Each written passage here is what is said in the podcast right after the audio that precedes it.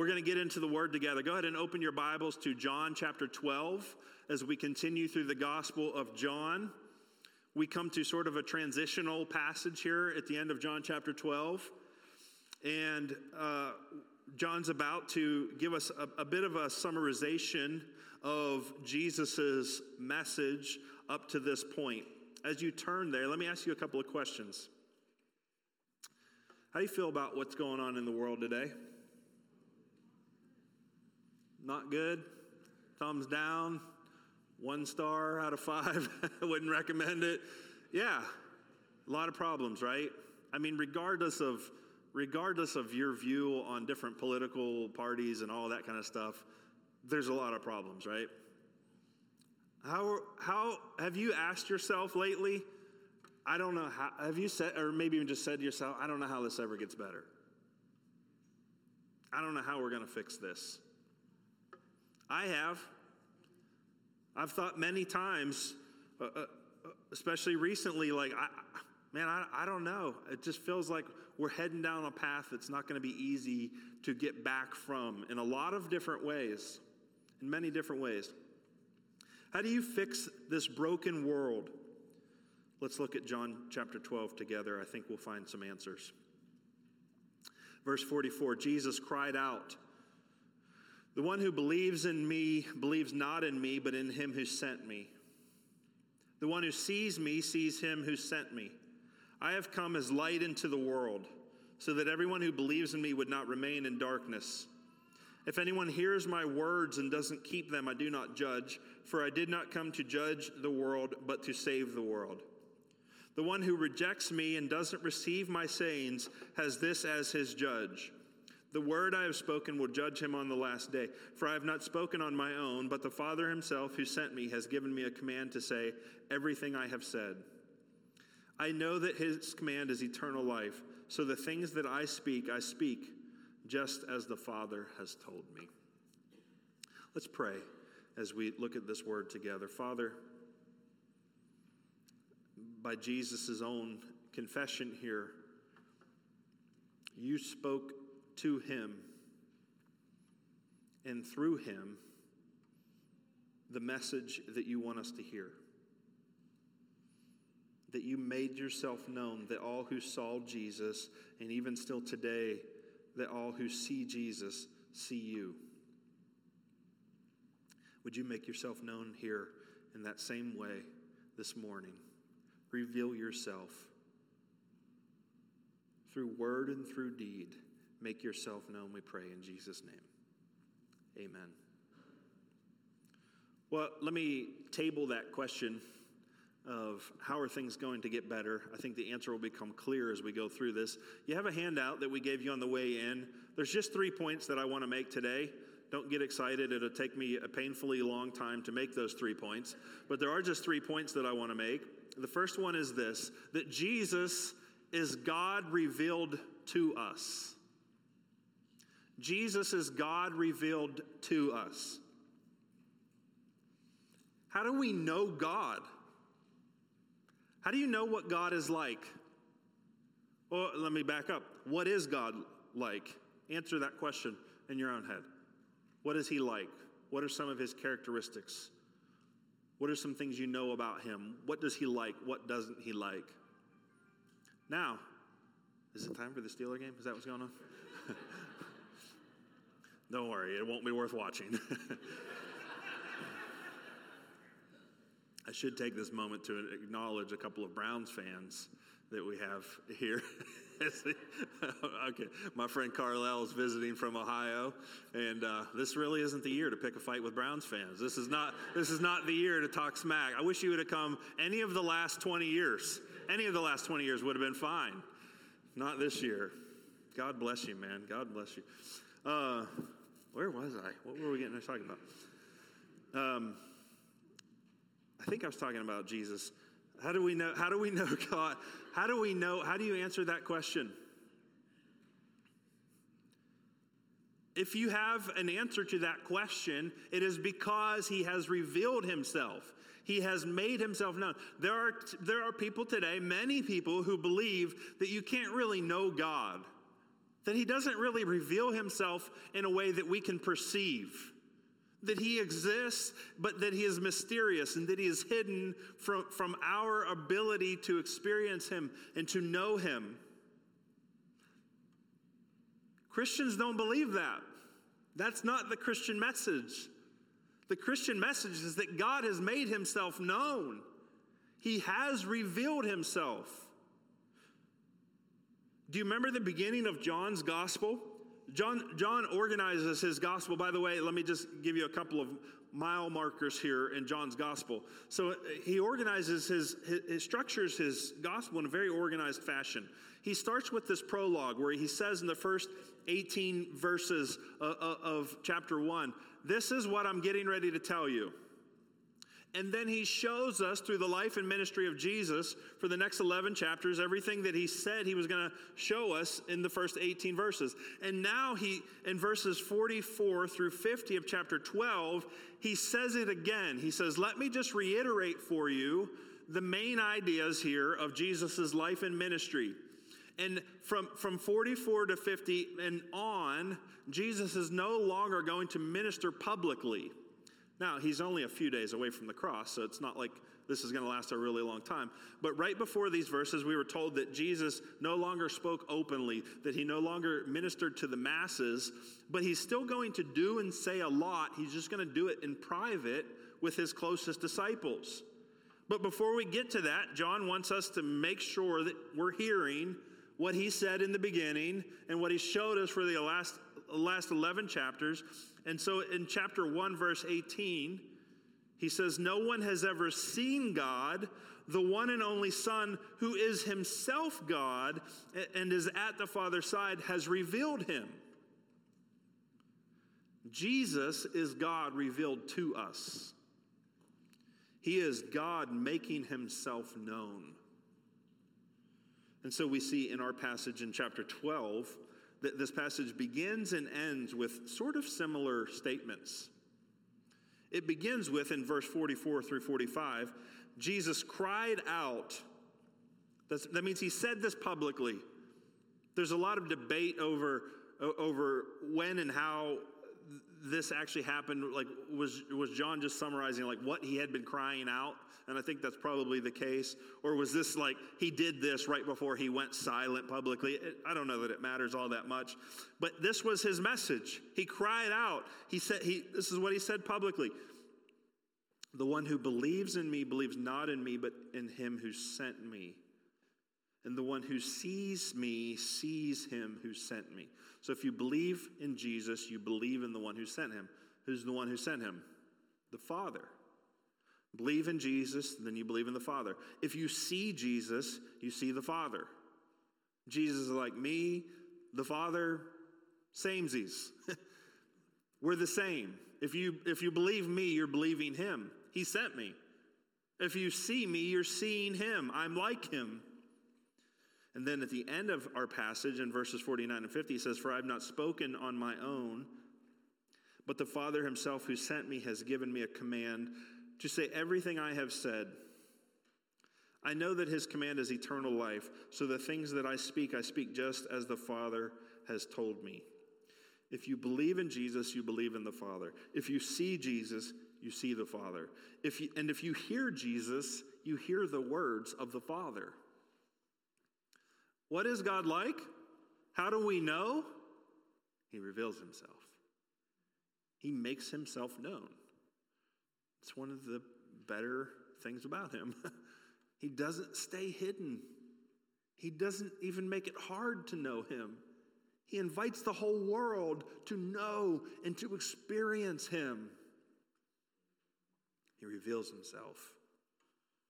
Jesus is God revealed to us. Okay. In revealing himself, what, to, what do we learn? That's part of Jesus' message here. The next thing on the handout is this Jesus came to be the light that saves us from darkness. He came to be the light that saves us from darkness.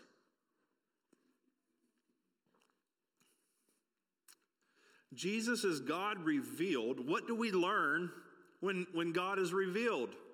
Well, we learn about, in Jesus' words here, light and darkness. We learn about those two things namely that he is light and that we are darkness. But I don't want to get ahead of myself. Let, us just look at it together. In verse 46, Jesus said, I've come as light into the world so that everyone who believes in me would not remain in darkness. So, according to Jesus, where is everybody when he comes in the world? Are they in the light or are they in the darkness? The darkness. One of the hard pills to swallow as God reveals himself is that we're not as good as perhaps most of us, I don't want to paint too broadly here, most of us like to think we are. Being the baby in my family, um, being my mom's favorite, I, I didn't ask for it, it just was given to me. Being my mom's favorite, I grew up with a certain level of, I must be okay. My mom sure loves me. When God reveals himself, one of the first things that is revealed to us is that we are not like him. You might remember last week um, when we were talking about Isaiah, the prophet Isaiah. Few hundred years before Jesus came, God revealed himself to the prophet Isaiah. And what was the first thing that the prophet Isaiah realized? He realized that he was in the presence of a holy God and that he himself was not holy. So much so that he was not fit to be in the presence of God unless God were to make him fit to be in his presence, which is exactly what happens. The, the, one of the challenges uh, of God revealing himself is that that is not necessarily good news for us at first. The first thing that becomes evident is that He is light and that we are darkness. I have come as light into the world so that everyone who believes in me would not remain in darkness. He doesn't say, I've come, to, I've come into the world because some people are light and some people are darkness. Some people are good and some people are bad. He comes and he says, Hey, anyone who believes in me won't remain in the darkness. What is darkness? Darkness is simply, if, if I could just put it simply, it's sin. It's that we are rebellious against the God who created us.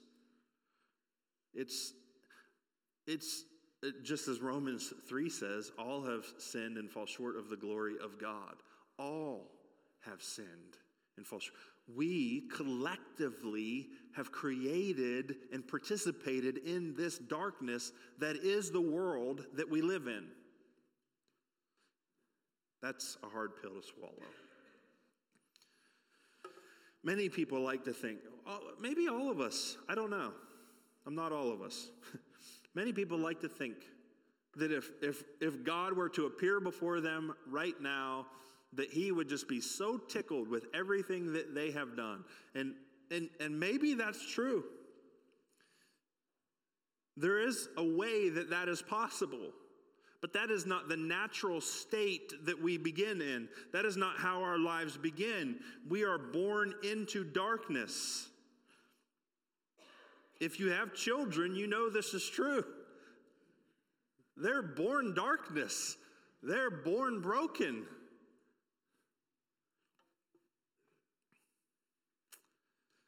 there's, there's a reality to this world that I think we sort of dress, we, we tend to dress things up in this world and make it as appear as though they are better than they are. Don't get me wrong, there are so many good things in this world. There's so much evidence still in this fallen world. There's so much evidence of God's goodness and of His good creation. And there's so many things that we can enjoy there's so many pleasing and, and to some degree satisfying things that remain here as, as remnants of, of how God created the world. But, but overall, our natural state and our, the natural state of the world that we exist in is darkness. And, and th- we do what we can to hide that from ourselves. We do what we can to try to make it seem as if, as if everything is okay yet the darkness remains. And some of that darkness is just the result of the fall of humanity. Way back with Adam and Eve, that fall resulted in brokenness. Things just don't happen the way that they ought to. Death occurs and suffering occurs and people people hurt and human life is fragile. Through our through our ministry um, that Kim and I are a part of, Reagan's Journey, which reaches out to families who have kids with special needs. Uh, we, we've met a lot of families uh, because of our own daughter being born with multiple disabilities. We've, we've met a lot of families in that same situation. And uh, one of these families uh, that, that, I think has, has probably touched Kim and I uh, a good bit is a mom and her daughter who live in Parker, PA. And her daughter's severely disabled. And there have been many times where she's gone into the hospital and it didn't look like she was going to come home. It didn't look like she was going to make it. And yet she's just fought and fought, and her mom has fought for her, and her mom has just given her life to loving on this, this sweet girl. And Kim called me uh, on Friday, and she said that her mom, the mom of, of this disabled little girl, died in a car accident on Thursday. And man, you just think, wow. Wow.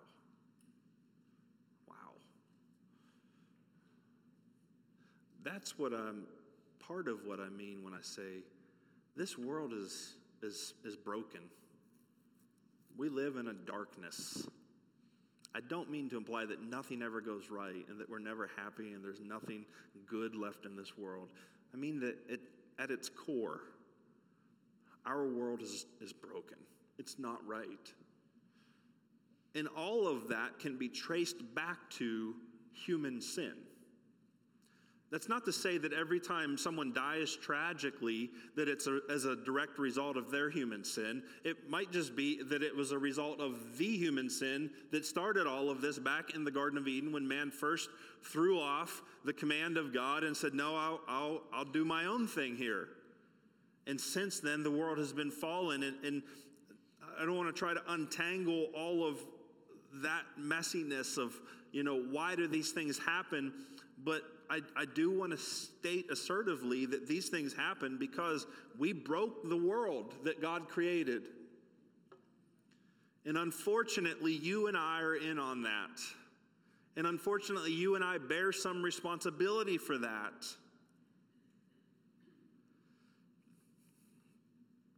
I read a quote the other day that I thought was appropriate for this message. Alexander Solzhenitsyn. That's my best attempt to say his name. Um, he said, If only it were all so simple. If only there were evil people somewhere insidiously committing evil deeds, and it were necessary only to separate them from the rest of us and destroy them. If only it were that simple. But the line dividing good and evil cuts through the heart of every human being. You and I all bear some responsibility for what's going on in this world. We're part of it, we're part of this darkness.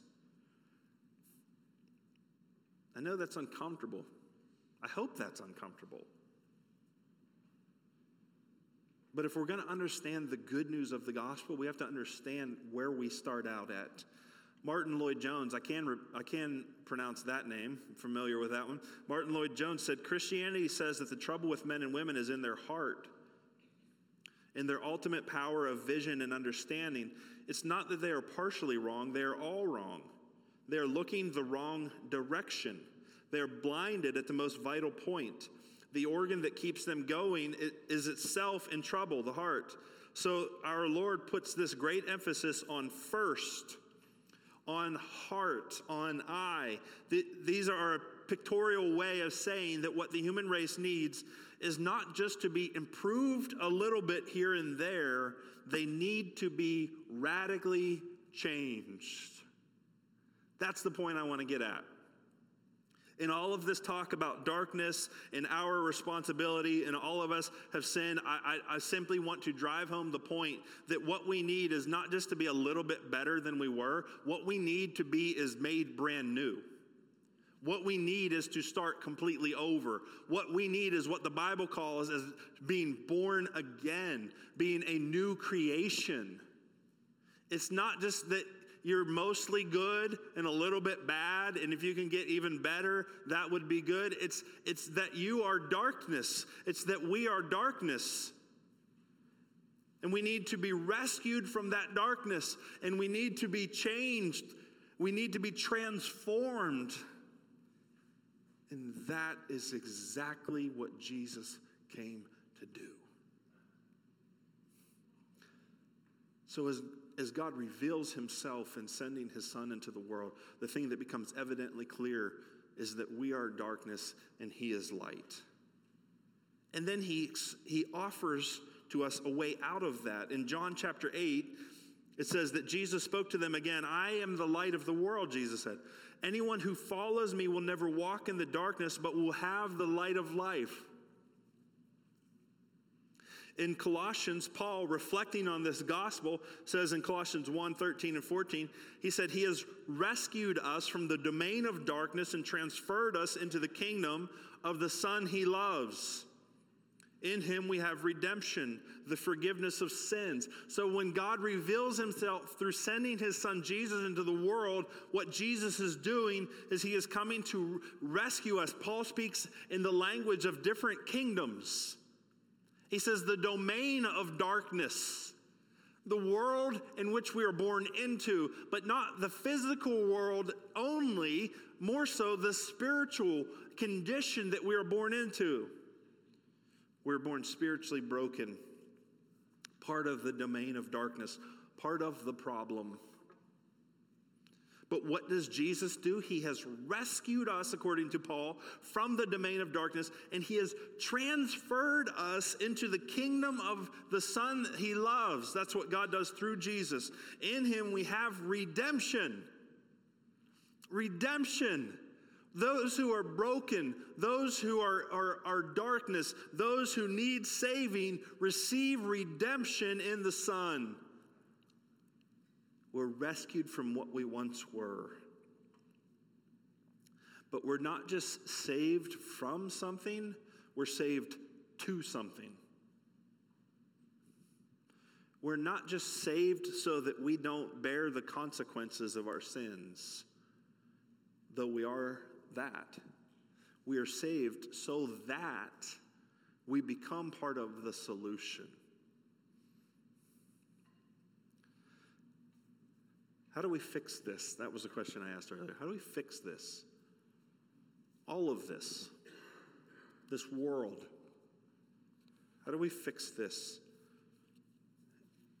Is the answer in a political leader? Well, over the past few years, we've tried right and we've tried left. Neither one of them seemed to have been the answer. Perhaps it's time to understand Though I'm not advocating complacency when it comes to our responsibility and our duties of citizens of the country that we reside in. Perhaps, though, it's time to understand that the solution isn't in man, that the solution comes from God.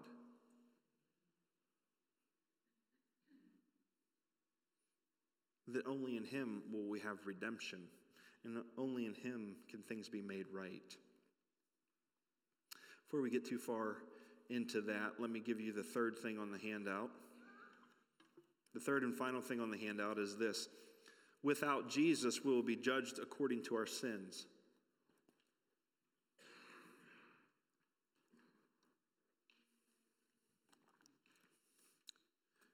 Jesus is God revealed to us. Jesus came to be the light that saves us from the darkness. So then, what does all of that mean for us? How, do, how is that applied to us? And what are the consequences of rejecting Jesus? Well, the consequence is that without Jesus, we'll be judged according to our sins. We will be judged according to the darkness that we contributed to God's creation. Jesus says in verse 47, we're, we're in John 12. If anyone hears my words and doesn't keep them, I do not judge him, for I did not come to judge the world, but to save the world. The one who rejects me and doesn't receive my sayings has this as his judge. The word I have spoken will judge him on the last day. Jesus is, is saying here, not that there's not judgment, simply he's saying that the purpose for which he came into the world wasn't at this time to judge. The, Jewish people who were following Jesus largely hoped that he had come to, to judge, namely their enemies. They hoped that Jesus was there to conquer their political and their physical enemies. They hoped that he was there to save them from the Romans and to put things back into the right order in, in the, the kingdom of the Jews. Jesus didn't come at that time to judge. He didn't come he didn't come to judge, he came to save. He came to save people from a much greater enemy than the Roman Empire. He came to save people from the consequence and the penalty of their own sin. So without him, we just get judged according to our sins. We, we, good news God is completely fair. He gives us only what we deserve. Bad news. What we deserve is far worse than we think. Remember Isaiah? What happened to Isaiah? Uh, by all accounts, Isaiah is a good dude. You know, we, we judge people according to the standards that, that we've set for each other, whatever those are. They vary from person to person, from culture to culture. But we often think, oh man, he's a good person, she's a good person. Um, we mean by our standard, they're a good person. That's fair, there's nothing wrong with that by all accounts, Isaiah seems like a pretty good guy. What does he what happens to him in the presence of God as his eyes see the glory of God? He's no longer good enough. He's about to be judged according to his sins. The same is true of us. John 3, you'll recognize a very familiar verse, but Perhaps the context isn't as familiar. Let me read John 3 14 through 21. Jesus said, Just as Moses lifted up the snake in the wilderness, Old Testament story that you'd have to know, know it from the Old Testament for this to make sense, but for that to make sense, not for this whole thing. Just as Moses lifted up the snake in the wilderness, so the Son of Man must be lifted up, so that everyone who believes in him may have eternal life. For God loved the world in this way He gave His one and only Son, so that everyone who believes in Him will not perish, but have eternal life. For God did not send His Son in the, into the world to condemn the world, but to save the world through Him. Do you see, okay, in John 12, a bit of a summary of Jesus' message. This is not the first time Jesus has said these things. We see it here in chapter 3. Anyone who believes in him is not condemned, but anyone who does not believe is already condemned because he has not believed in the name of the one and only Son of God.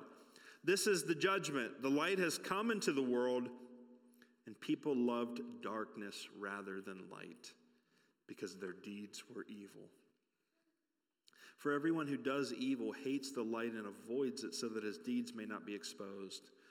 But anyone who lives by the truth comes to the light so that his works may be shown to be accomplished by God.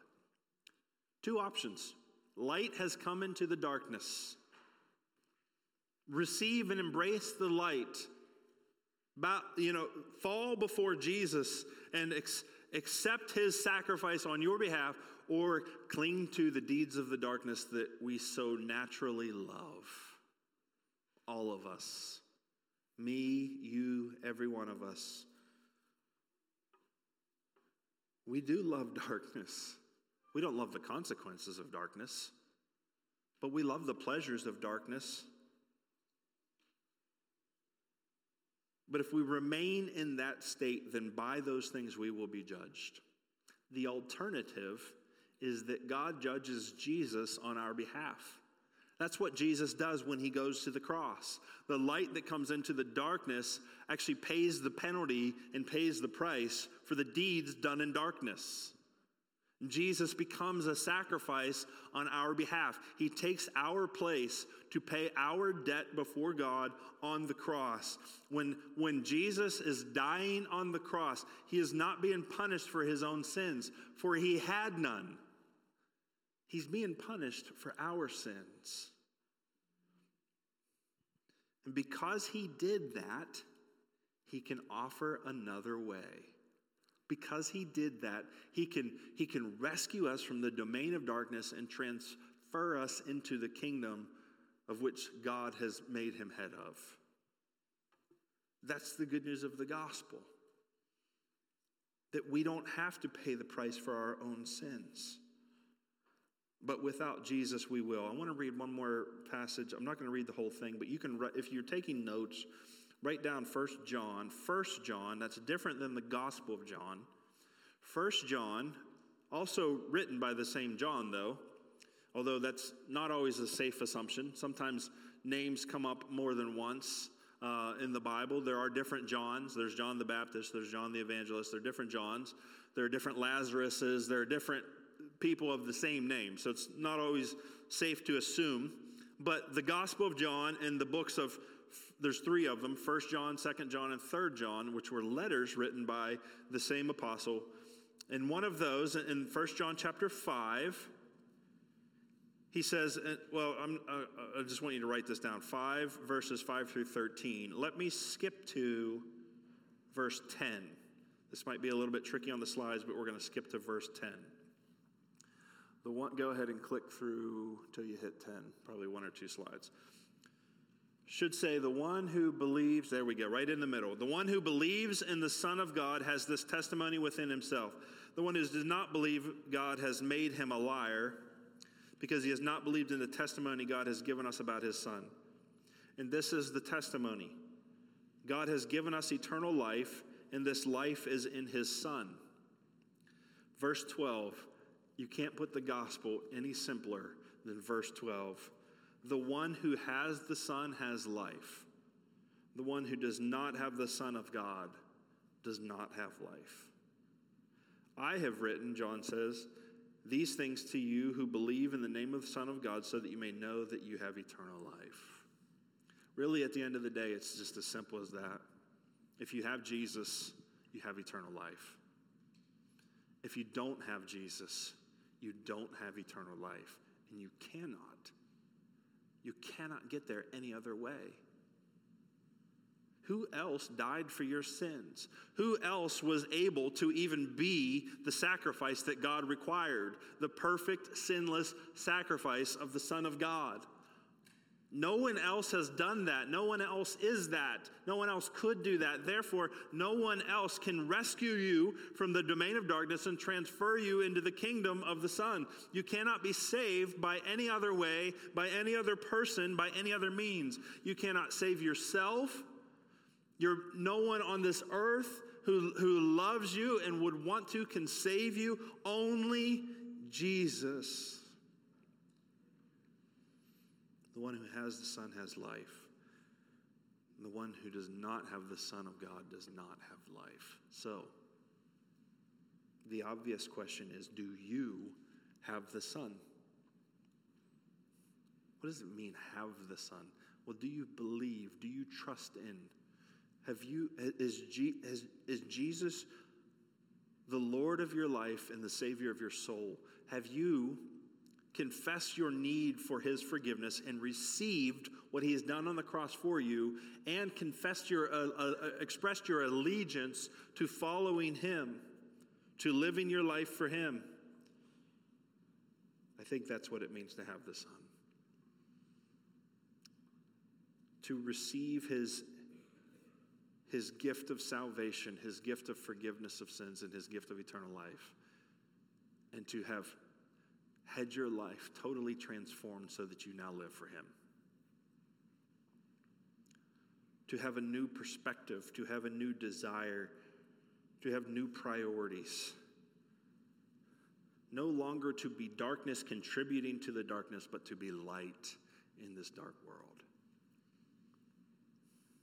Jesus invites us into his work of being light in the darkness. He invites us into his work of making the darkness more like the light, of, of exposing, not, not making it more like, but replacing the darkness with light so that our deeds done in him might build his kingdom here on earth. Do you have the Son? If not, let me ask you just an honest question. What's, what's holding you back? If you were to say, I, I would, I would give my life to Jesus, but what is, what is it? What is it that's keeping you from giving your life to Jesus? And is that really worth everything that it's costing you? Is it really worth it to hold on to whatever that is that you love so much that you won't give up to have Jesus? Could it really be worth forgiveness of your sins, eternal life, and the opportunity to live your life being light in this dark world? Surely not. Surely what, what you are allowing to keep you from Jesus pales in comparison to all that you would gain. I can testify that that's true. I remember growing up as, as, a, as a teenager thinking, man, I'll become a Christian later. Right now, I want to just, I just want to have fun. I just want to do whatever, whatever everybody else is doing. And then what was supposed to be fun became not so much fun anymore. And God used that to break me and turn me, turn me to Him. And He saved me and now I look back and I'm like, dang, the things that I thought were I was going to hold on to and give them up later so that I could have Jesus before I die and still go to heaven, the things that I thought were better than him, they pale in comparison. There is no comparison. And you will find the same is true. It's worth a shot. It's worth finding out, isn't it? Let's pray.